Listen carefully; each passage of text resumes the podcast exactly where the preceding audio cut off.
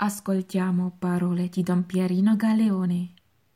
Seconda parte del titolo L'amore di Dio comincia con la fede e si completa con la carità.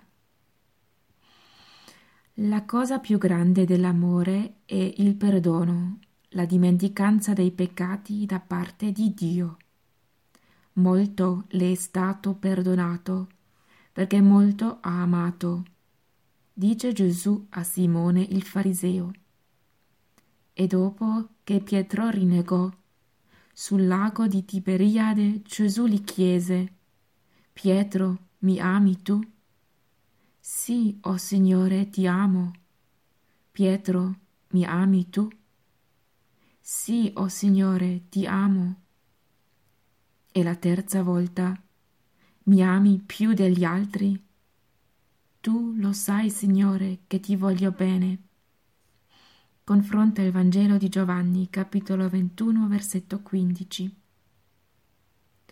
È l'amore che porta al perdono. E il perdono è completo perché si ristabilisce ciascuno di noi nel ruolo che Dio ha voluto che avesse sin dall'eternità, come Papa, come Vescovo, come sacerdote, come padre di famiglia, come semplice cristiano. La vita cristiana è la vita dell'amore a Dio e al prossimo.